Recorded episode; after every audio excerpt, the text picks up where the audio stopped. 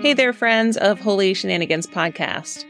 I'm thrilled to share that I'll be recording live from the Wild Goose Festival this July 11 through 14. Wild Goose Festival is a transformational community grounded in faith inspired social justice. It's a one of a kind gathering that brings together activists, artists, and seekers from all walks of life to explore justice and art, spirituality, and community. The festival will take place at Van Hoy Farms in Union Grove, North Carolina, and I'd love for you to join me there. From engaging workshops to inspired panels and interactive experiences, Wild Goose has something for everyone. So mark your calendars and let's be part of this incredible community that is committed to making a positive impact in the world. For more information, visit www www.wildgoosefestival.org. As one of my followers, use a discount code A-TLE24. That's A-TLE24. And you'll get $50 off the price of an adult weekend ticket. We will see you there at the Wild Goose Festival to connect, to build community, and to work for social justice.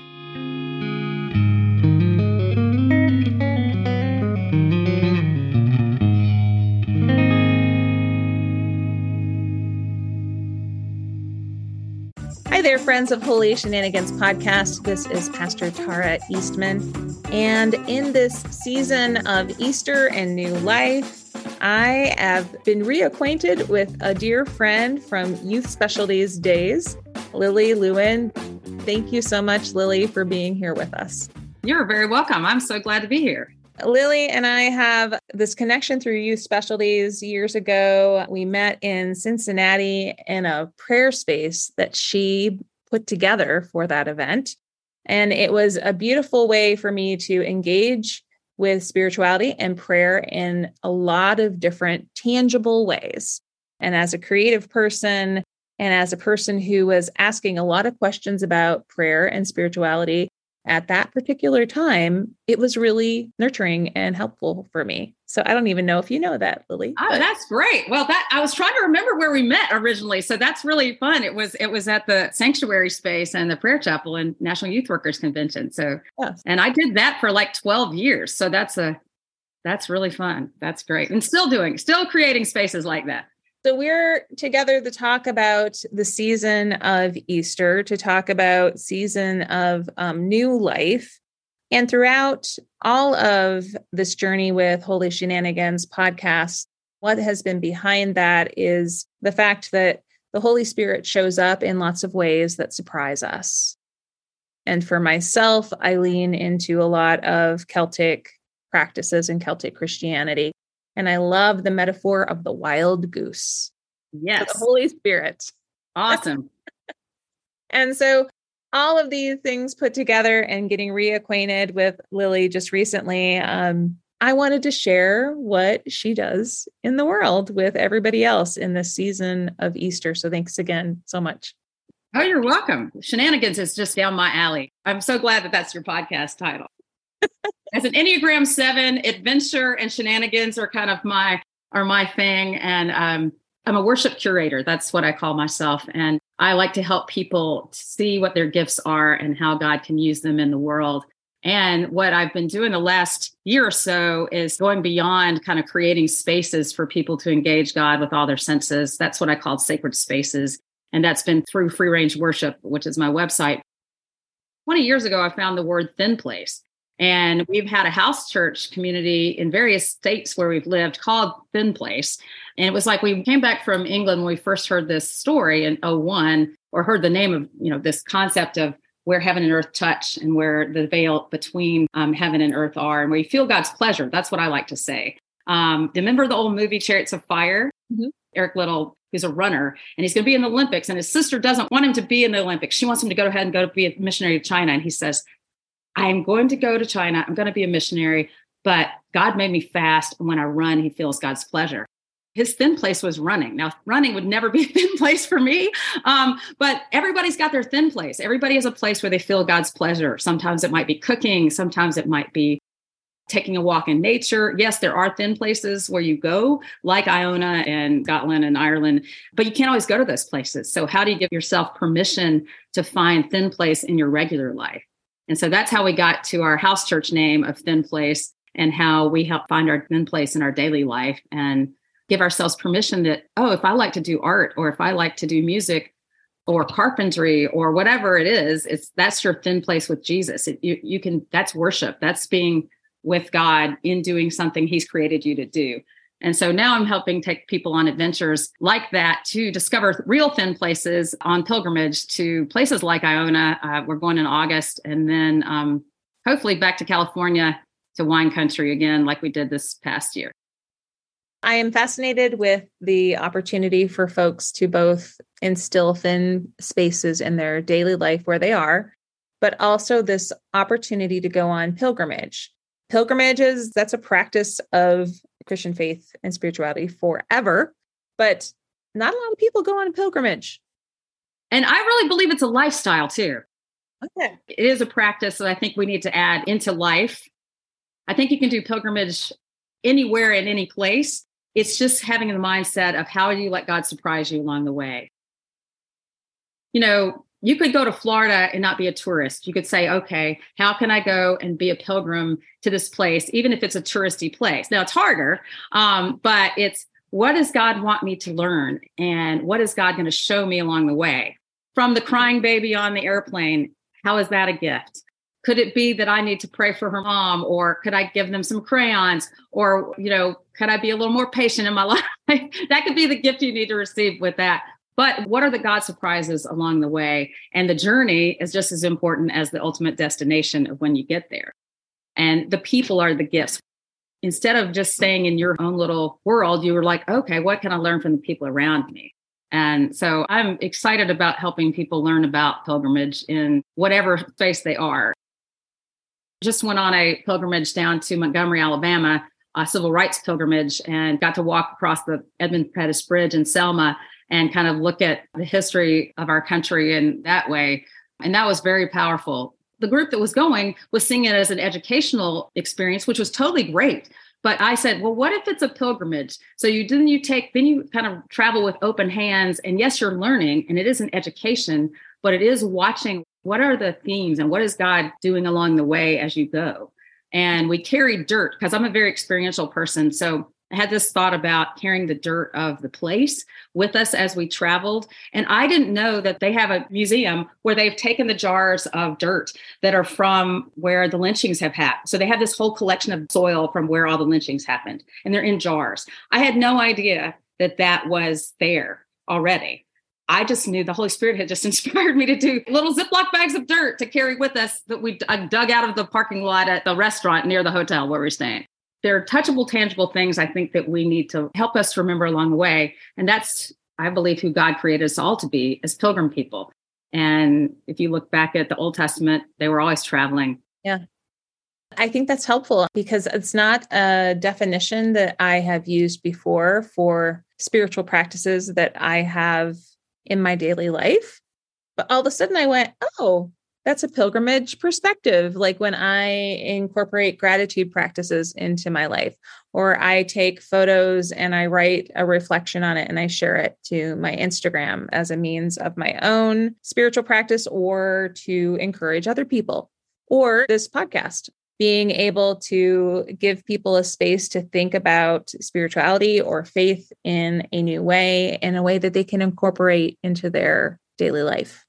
That's totally great. Yes. Pilgrimage. Ha. That's exciting. So, could you tell me more about a personal connection to this place of Iona?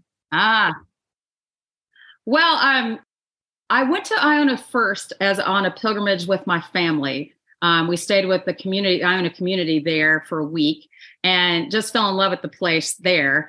Then took students back on a pilgrimage in 2010 with a friend who does that with students. And then I decided I needed to go back last year and do just as a gift to myself and did an art pilgrimage there.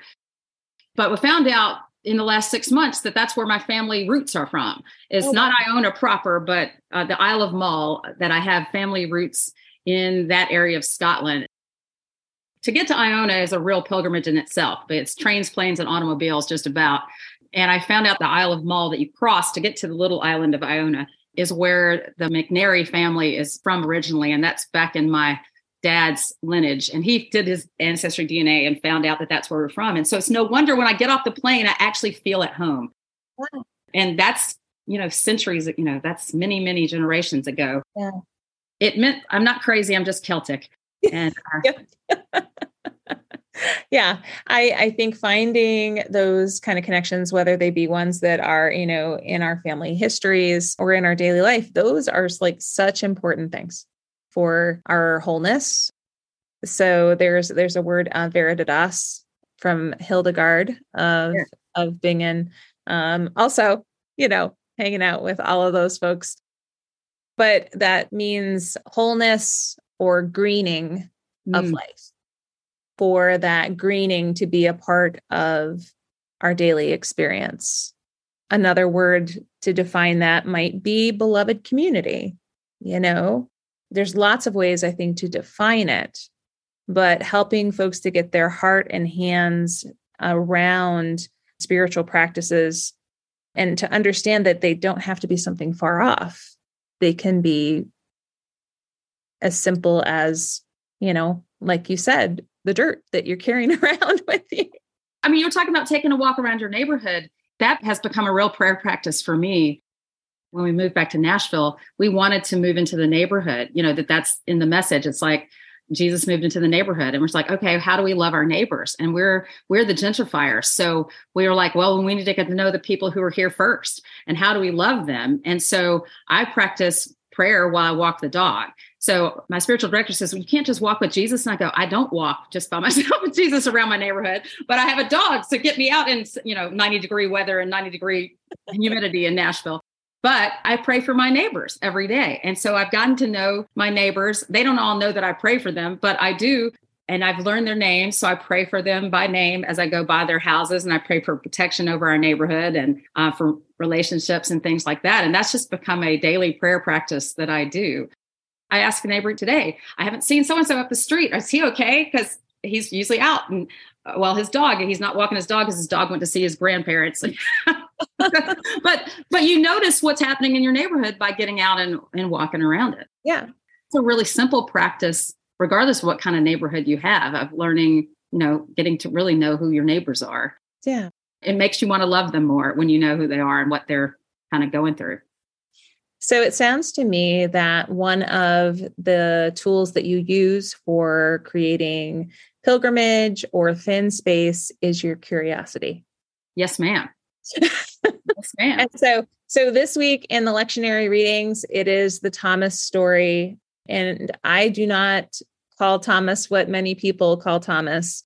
I call Thomas Thomas the investigator. I love it. Thomas is curious. Thomas Thomas wants to know and Thomas wants to have a sincere experience with divine and is very direct about it. I really appreciate Thomas. I also think he's kind of a visual learner or a tangible touchable learner because experiential learner anyway because he got to touch Jesus. Show me. Show show it to me personally. I want to see it personally and I'm totally that way. Is I totally remember what I see much more than what I hear. So you can tell me, but show me instead. How do you incorporate that curiosity in the work that you do as a worship curator? Wow. Well, I write a weekly blog for Christine Sine. She has a website called godspacelight.com. And I've been writing for her a thing called Free Range Friday. She does meditation Monday and then has writers from all over the world fill in in between. But then I book in the week with Free Range Friday. And she goes, You ask a lot of questions. And I go, yeah, because I want people to actually consider what's happening, not just here's the answer.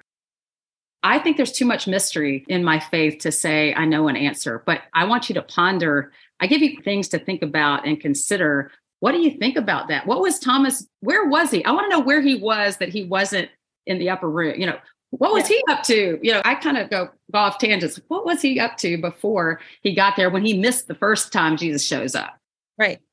That's one of the things I do is I make people actually consider and question and ponder, you know, put yourself in the situation, put yourself in the story. Where would you be? Mm-hmm. Who would you be? What are the smells in that room? What was there?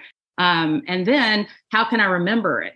You know, what would I what would I do when I when I work with um, teachers and pastors on what do you want the person to take away or what do I want them to remember, you know, and take with them? So there might be something touchable, tangible from the story that we whatever the gospel passage or whatever the story is that we want them to remember. And mm-hmm. so I'll try to find out what is that thing. Um, what what is their bag of dirt that they're going to? Yeah, what is their bag of dirt they need to carry away and remember? I love that. I do. I do. I I also am curious. So you are working on these pilgrimage opportunities, and I know there's one coming up, like you mentioned, this summer in Iona, and then you have one, I believe, in California later on. So we just did one um, that was called Finding Your Thin Place in Wine Country. That was out in Sonoma County at Bishop's Ranch, which is an Episcopal conference center. And it's going to be out there again in February next year, around the 10th of February. Um, they have spring there in uh, when everybody else is under snow. They have flowers in February. So it's a great place to go. And I love to show people just thin places that I think are beautiful. And one of the things I was thinking about when you ask about Iona is we need beauty. Um, my friend Kathy Escobar, who's a pastor in Denver, talks about beauty heals. That's her hashtag is beauty heals. And so I've been stealing her hashtag that beauty really does heal us. And after the last three years we've had, I think that we need places of beauty and being able to be out in that beauty and see it. That really heals us and fills our cups up. I talk a lot about we can't keep pouring out of empty cups and that we've had these cups that have been pretty empty thanks to the pandemic and thanks to all the other stuff that's been happening in the world. That's what these retreats and pilgrimages are helping people refill their cup so we can keep pouring them out with love to the world.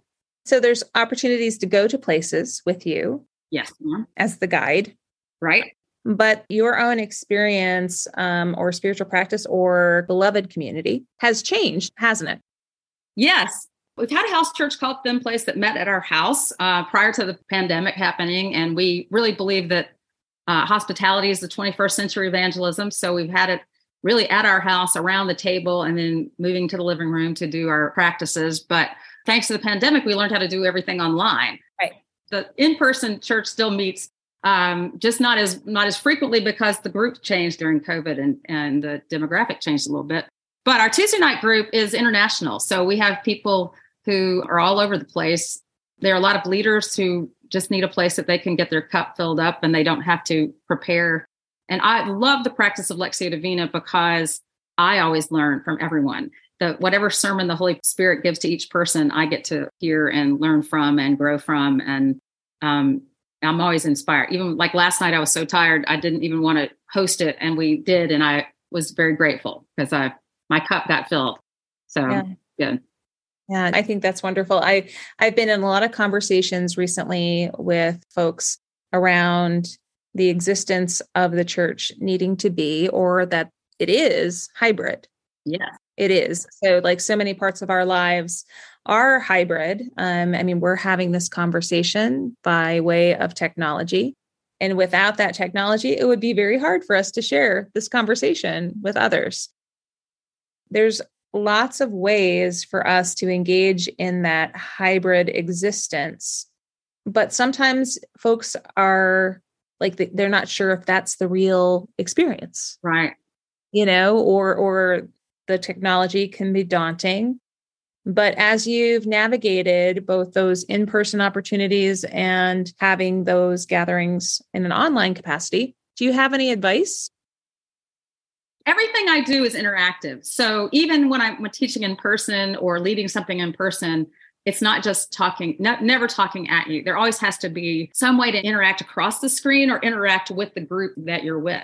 In our house church that meets online, I give them props to pray with. Uh, they they will have to go find something that relates to the story, so that you'll remember the story again. Uh, for Lazarus, that was the gospel a couple weeks ago. They had to bring a paper towel or a sponge it was about washing and resurrection. and um, so when you wash your dishes, that you would think about being cleaned up and cleansed again and resurrection. Um, something that you'll see again. Yeah. We have a candle lighting thing we do, and everybody now has their candles. So you'll watch the people across the screen is they're lighting candles when we when I light them and they pray like I'll say, fill us with your hope, fill us with your peace, Jesus, fill us with your. So we light candles together and they repeat that.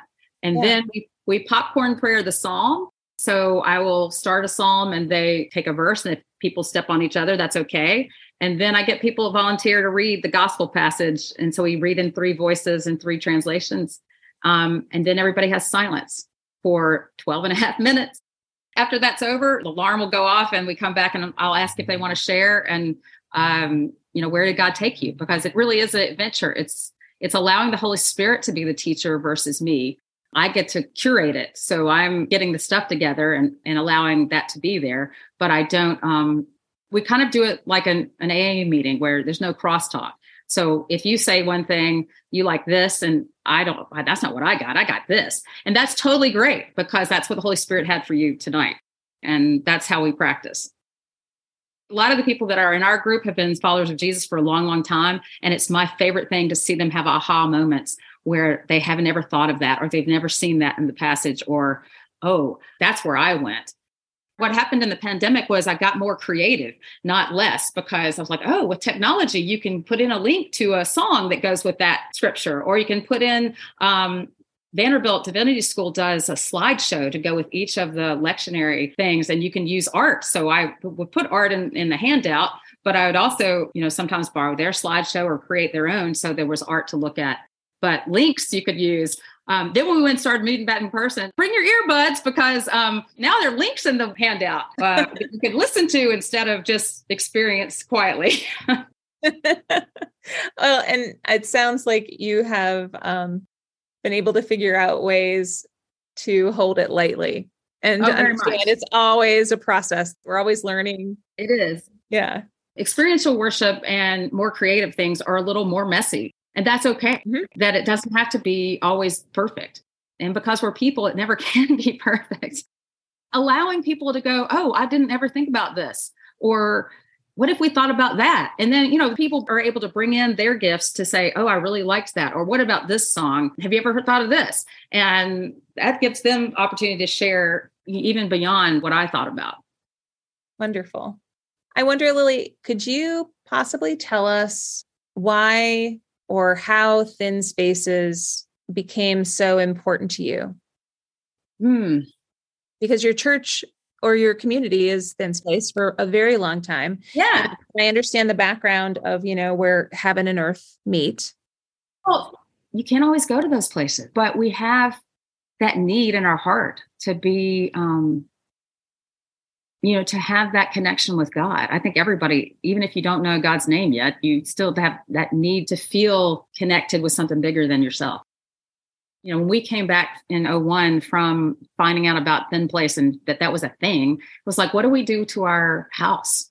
How do we make our house a thin place?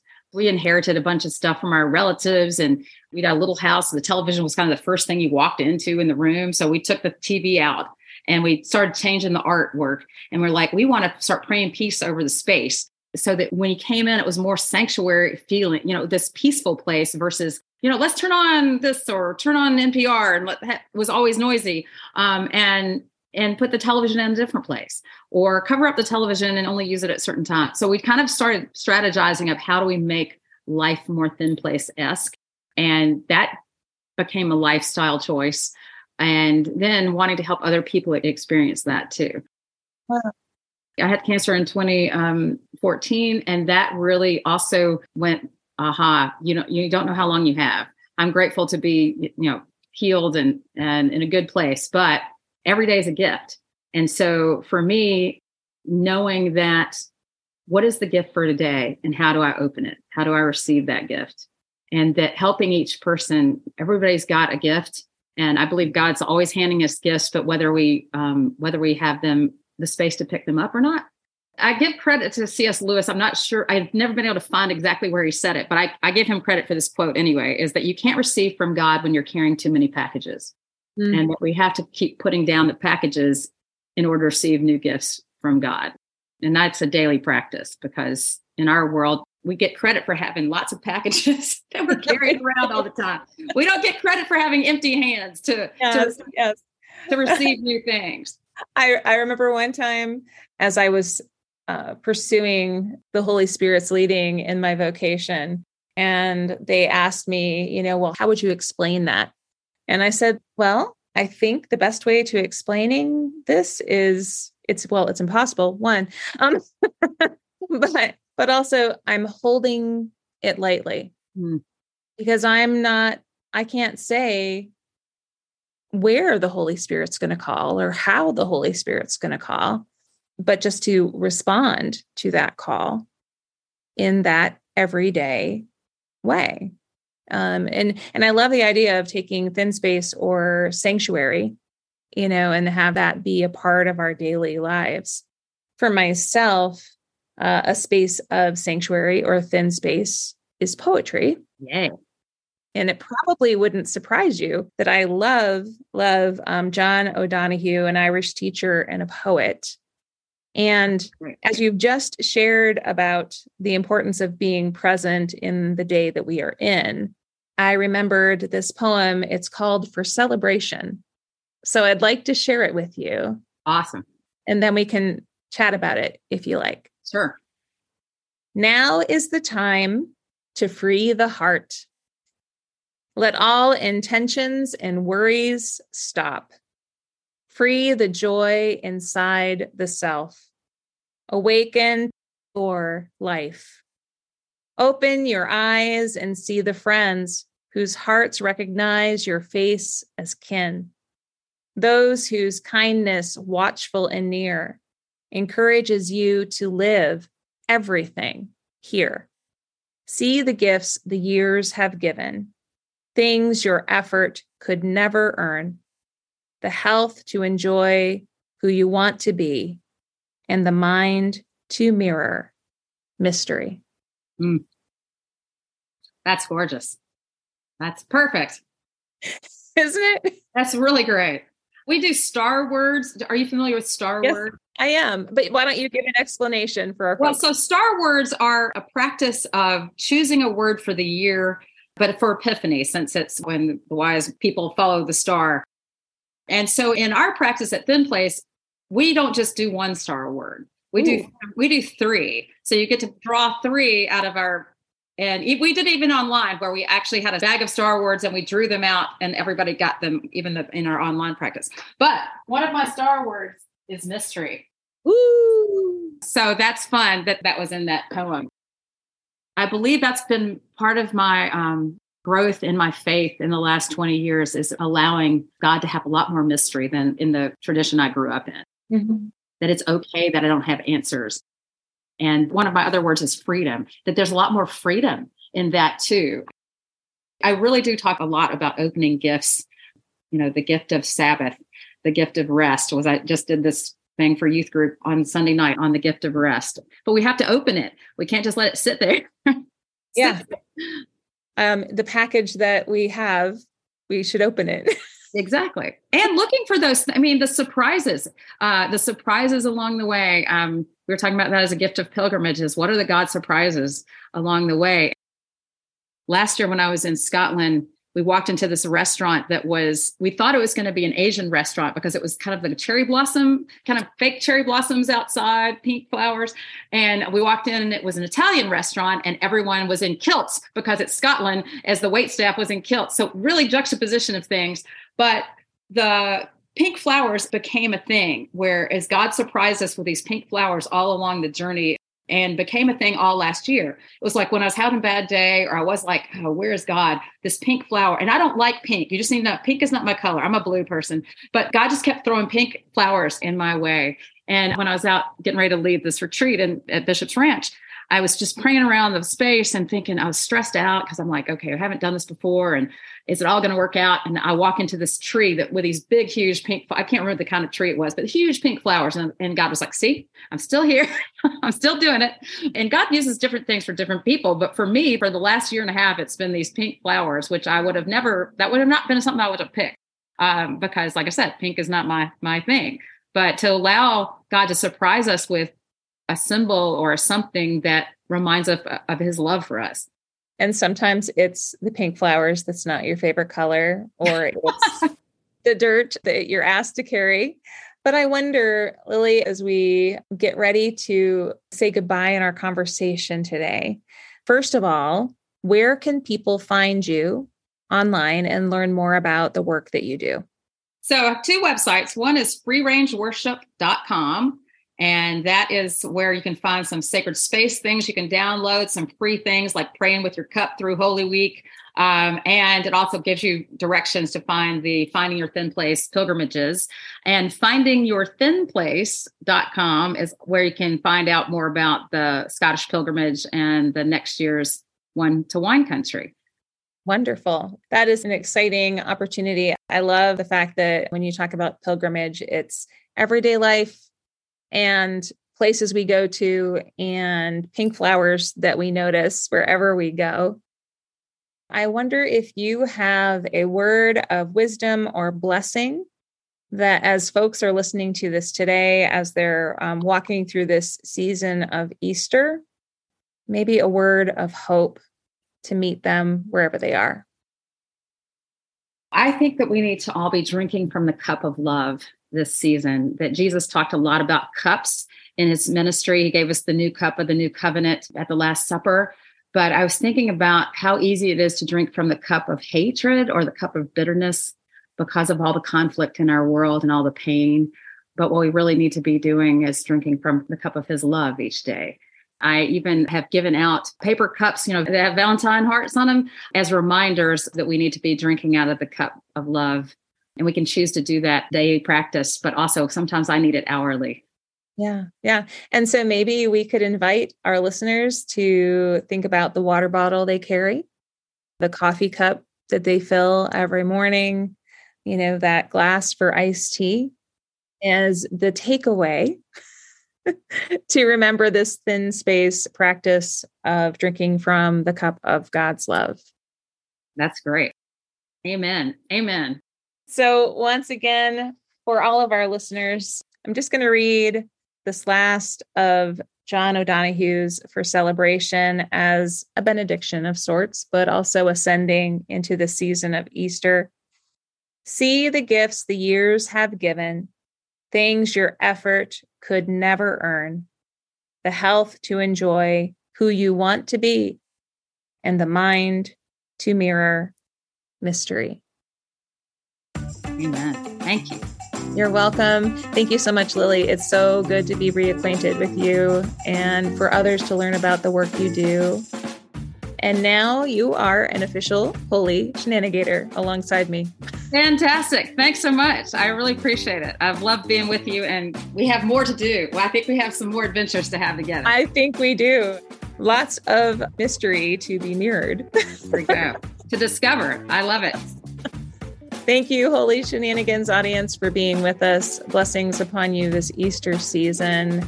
May you be well, may you be at peace, and may you carry your cup of love everywhere you go. Amen. Thanks again.